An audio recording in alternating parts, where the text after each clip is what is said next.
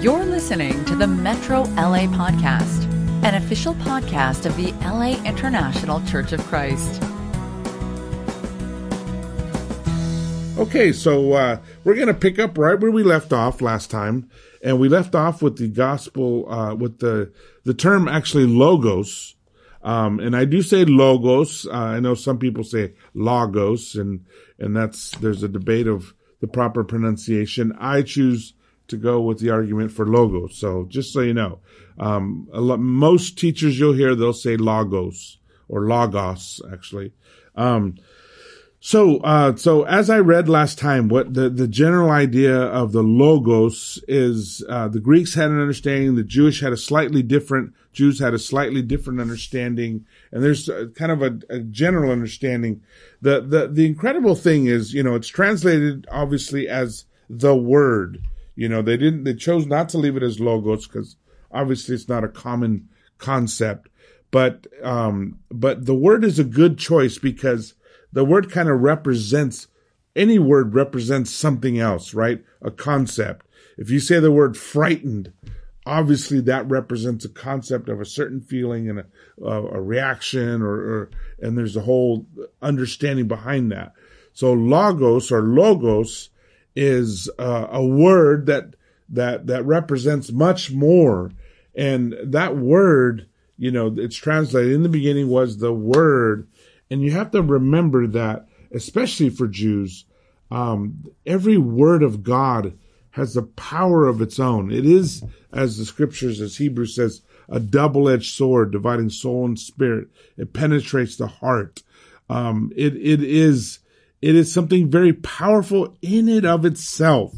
The very word is powerful. Um, uh, the, there's, there's absolutely, well, the, the, the most obvious uh, example of that is the fact that God made creation through words. He said, let there be light and there was light. Let there be land and there was land.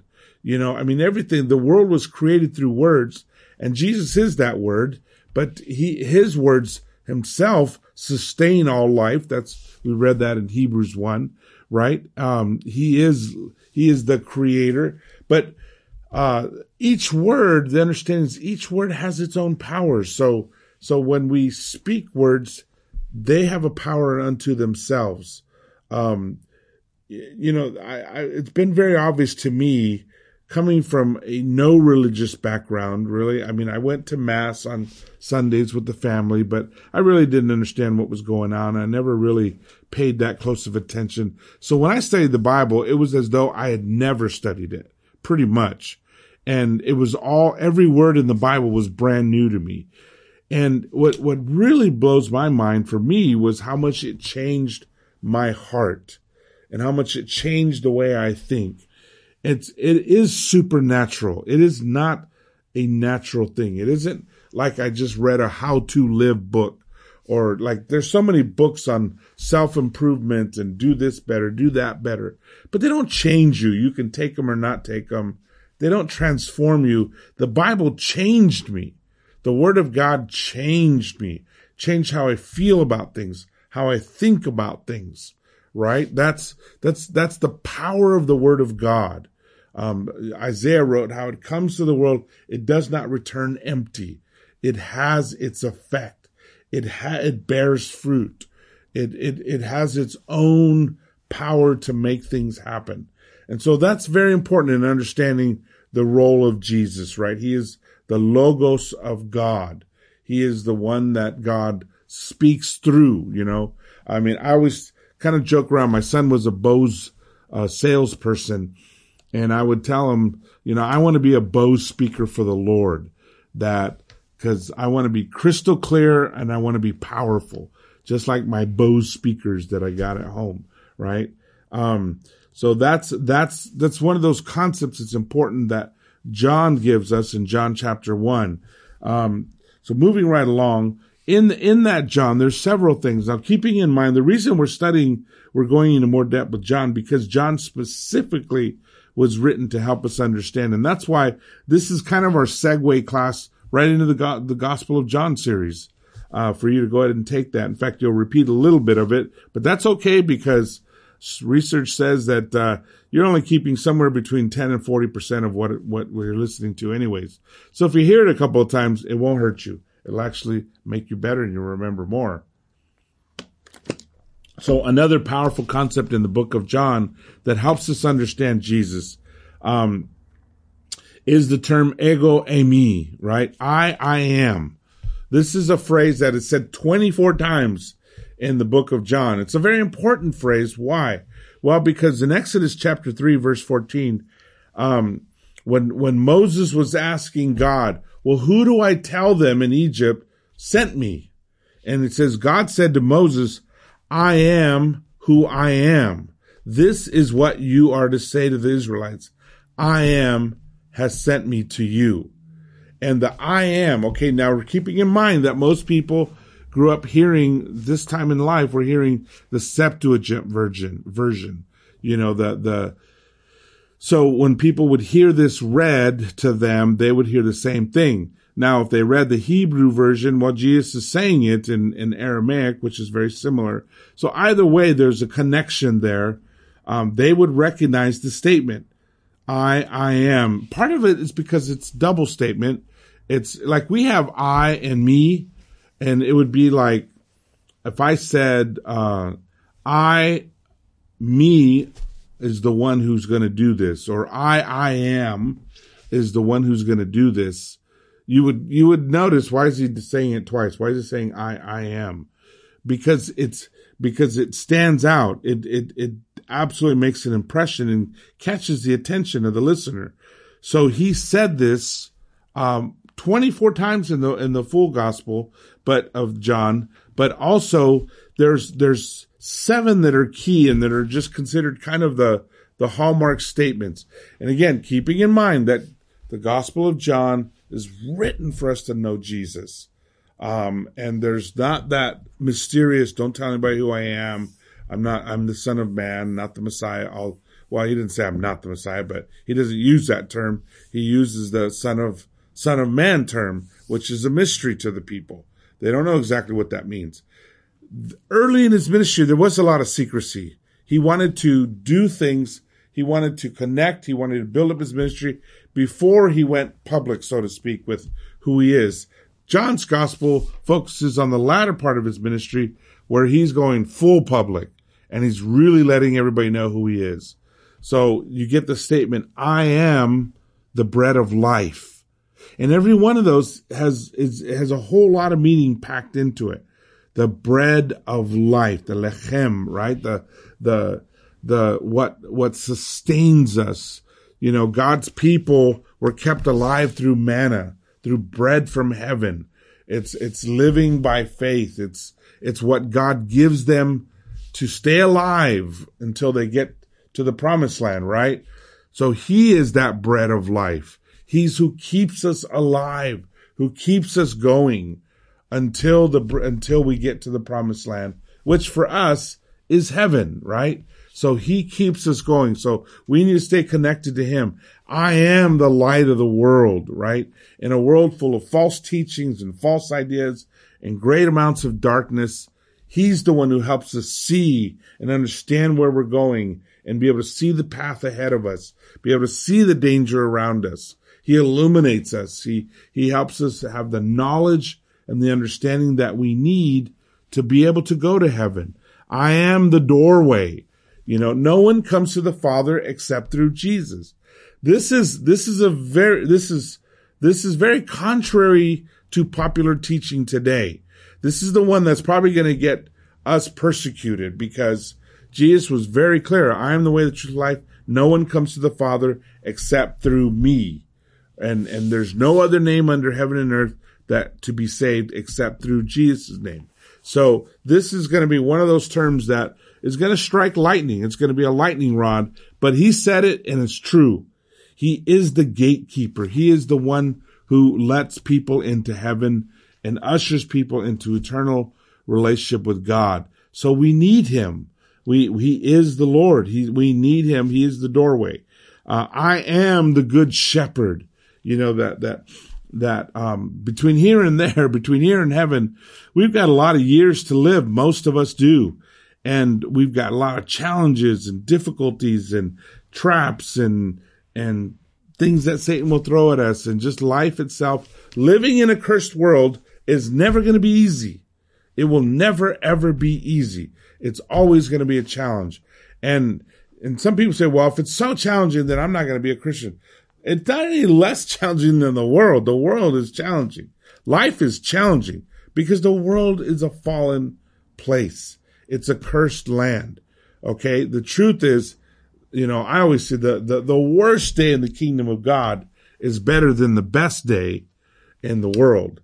And there's many reasons for that, none of which I have time to go into at this point in this lesson. But he is the good shepherd. He takes care of us. He helps me. He guides me. He strengthens me. I need him all day long, every day, seven days a week, 24 hours a day, every minute of the day. I need Jesus. And so do you.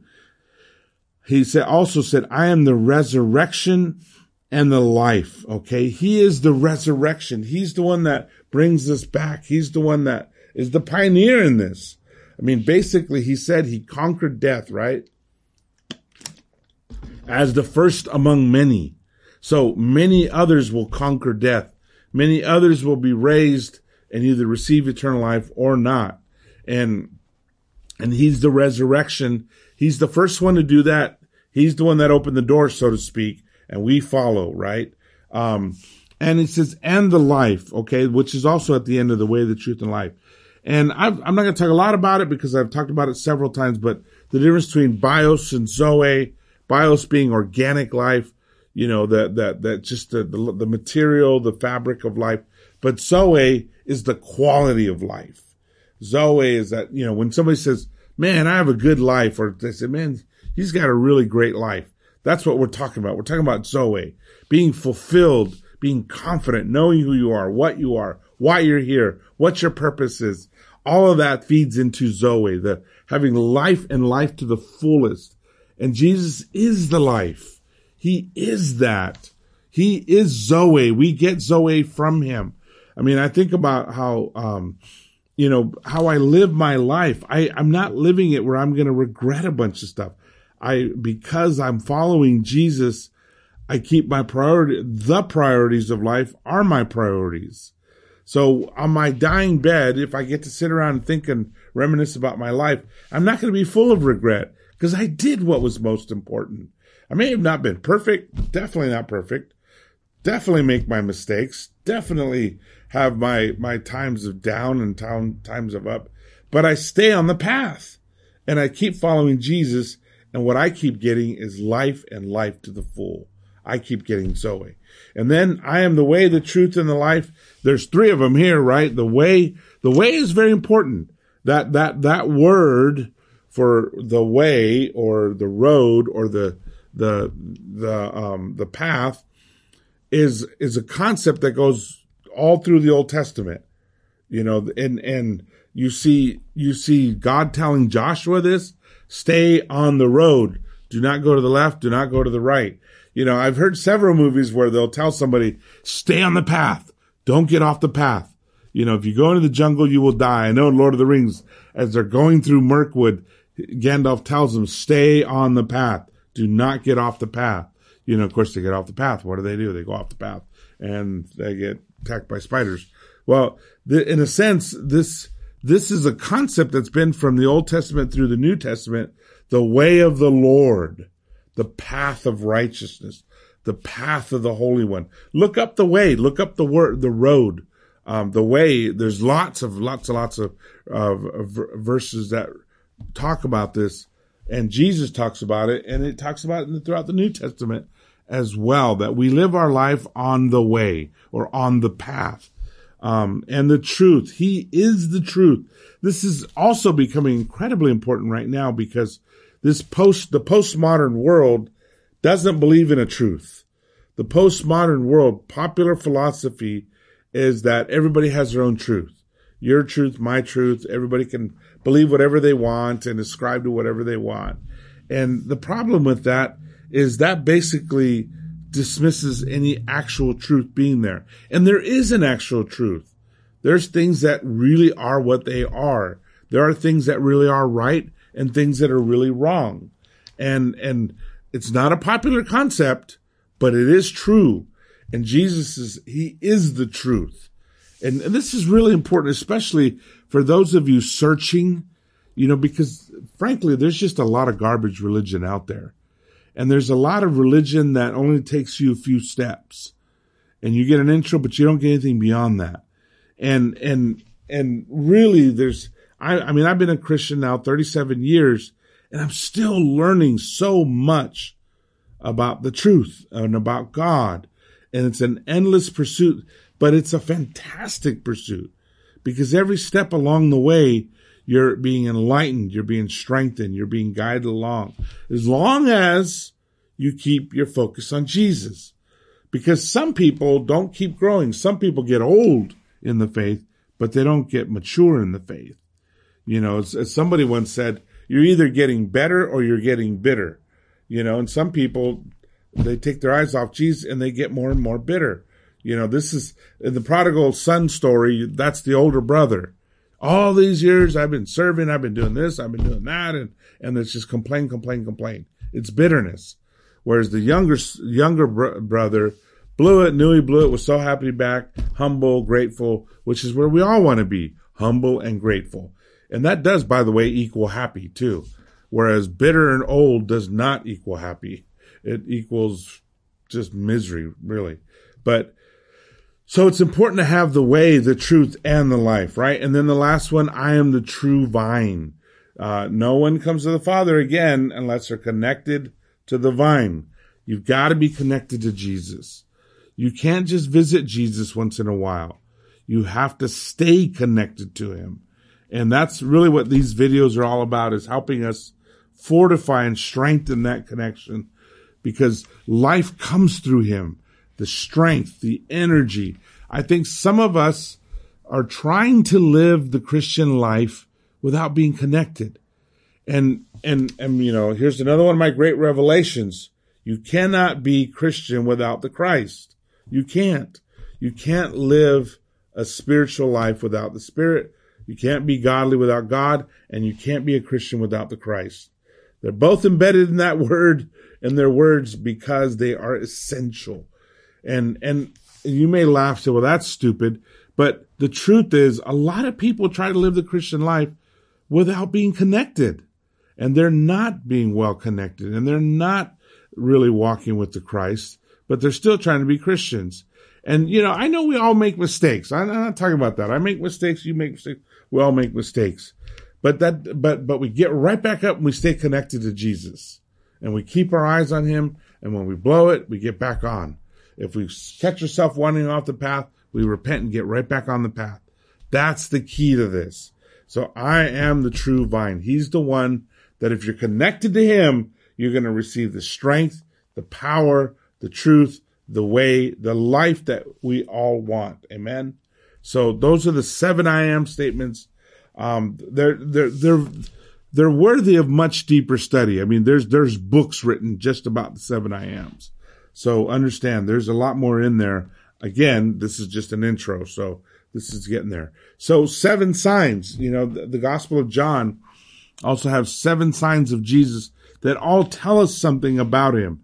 So the first one was John chapter two, the water to wine. And, you know, here he's at a banquet and he's changing water to wine. He's making something that has no impact into something that has a lot of impact. Wine oftentimes represents Jesus as blood, and blood has to be paid in order to get to heaven, right? Um, so there has to be a sacrifice of blood. But there's a scripture in Hebrews says, without blood, there is no forgiveness. And so here he is at the banquet. The wine is needed. The blood is needed to go to the banquet of God, which is heaven, right? That points to him. The healing of the official son, you know, that with faith in him, we can be healed, we can be helped, we can we can overcome things, even something as deadly as uh, something that's deadly.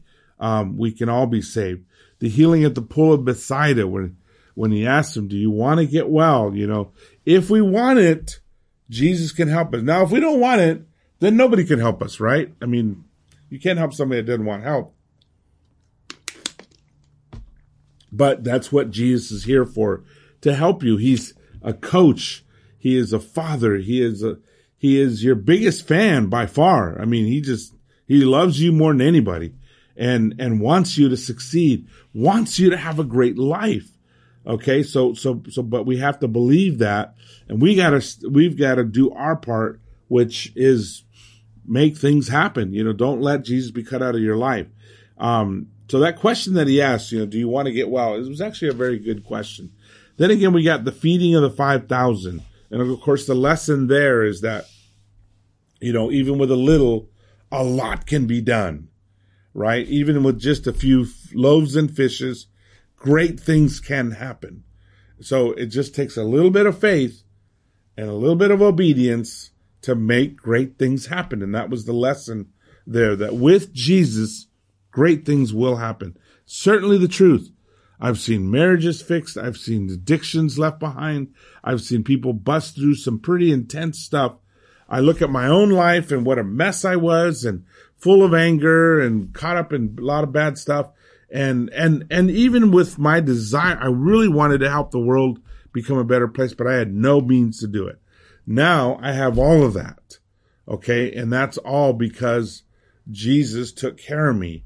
And with a little, a lot can happen which is right. It goes right into the next one, the walking on water, which of course, if your eyes are fixed on Jesus, amazing things can happen. But if you let, if you get yourself get problem focused, if you, you know, you remember the story, Peter gets out of the boat, walks in the water, but then when he sees the wind and the waves, he starts to sink. Why? Because he took his eyes off Jesus. And that's a, that's a very practical thing is learning how to stay Jesus focused. And, and oftentimes we don't, we don't really think about that. And we need to think about it because it's incredibly important is that we live our lives Jesus focused, Jesus centered. So that's probably a whole nother lesson right there. But, um, then the, the seventh, the sixth one, the healing of the man born blind, you know, that Jesus obviously opens our eyes, helps us see a whole new realm out there uh, and what's happening in the spiritual world and where are we at? We can't live our Christian lives with our eyes closed.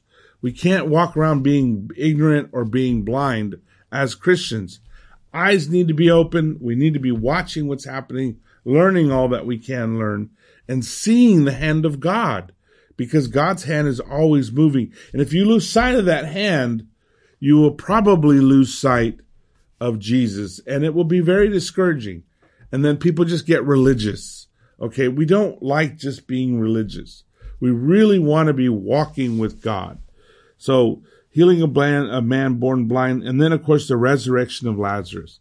I mean, if he can do it with Lazarus, he can do it with me.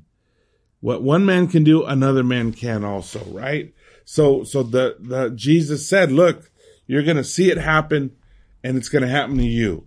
So we have to have the faith to believe that, excuse me, if Lazarus can be re, re, um, resurrected, then so can I.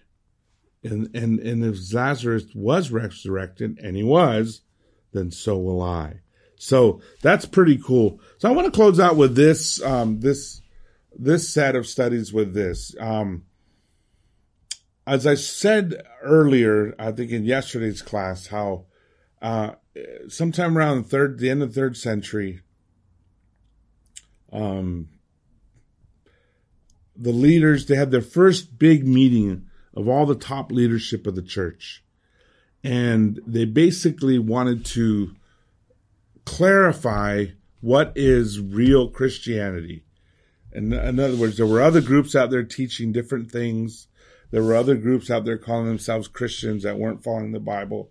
So they wanted to identify what is real Bible, what is correctly Bible, and what is the correct beliefs. And they came up with this creed, a statement that you can say that, that kind of sums up what does it mean to be a Christian. And it's called a creed. That's, that's, that's just basically a fancy way of saying, what do you believe? But every Christian ascribed to this because this was the definition of real Christianity. And this is this is at the Council of Nicene of Nicaea. Um, so this is you know This is uh, right after 300 AD. And here's, here's what the creed is. And I want you to think about this because this is important. This is what real Christianity is. He says, they say, I believe in one God, the Father Almighty, maker of heaven and earth, of all things visible and invisible. Okay. It's right out of scripture, right? I believe in one Lord Jesus Christ, the only begotten Son of God, born of the Father before all ages, God from God, light from light, true God from true God, begotten, not made, co-substantial, con, consubstantial with the Father. In other words, that they're made of the same thing. Um, through him, all things were made. Okay, so so far he's really kind of splicing scriptures, right? For us men and, for our salvation, he came down from heaven and by the Holy Spirit was incarnate of the Virgin Mary and became man. For our sake, he was crucified under Pontius Pilate. He suffered death and was buried and rose again on the third day in accordance with the scriptures. He ascended into heaven and is seated at the right hand of the Father. He will come again in glory to be, to judge the living and the dead and the kingdom we have no end. The Father, excuse, I believe in the Holy Spirit, the Lord, the giver of life, who proceeds from the Father and the Son, and with the Father and the Son is adored and glorified, who has spoken through the prophets. I believe in one holy Catholic, universal and apostolic church. I confess one baptism for the forgiveness of sins, and I look forward to the resurrection of the dead and the life and the life of the world and the life of the world to come. Amen. So this is this is basically what early Christian belief was, you know. And and I do want to point out that uh where it says Catholic, people say, "What you mean the Catholic Church?" No, it's Catholic means universal. So he says, "I believe in one universal church, one church out there that is really the church of Jesus Christ, of course, of which he is the head, and the church is his body." So this is, this is what the early Christians believed about Jesus. This is what we need to understand about him because that really this is the truth of Jesus. He is God. He is the exact representation of God. He is in the form of a man and yet he is also God in essence. And more than anything, his was to clear a path, a way for us to follow, pay the price of our journey and lead us to the promised land, which is heaven. So that's Jesus. And, uh, um, I were gonna, I'm gonna end it there and encourage you to, after this video, to go to the John videos. John chapter one, it, it overlaps with this. There's some of the things that we just discussed that will be there, but, uh, there's so much more. There's just way more. And, um, there's, there's tons of the John study. It's a great way. They're in little 25 minute snippets so it'd be a great way to learn it. So God bless you and, and, and I pray that your journey to finding and knowing Jesus will be rich with God's blessings. So thank you and God bless you. Goodbye. You've just listened to the Metro LA podcast. For more information about our ministry, please visit metrolaregion.com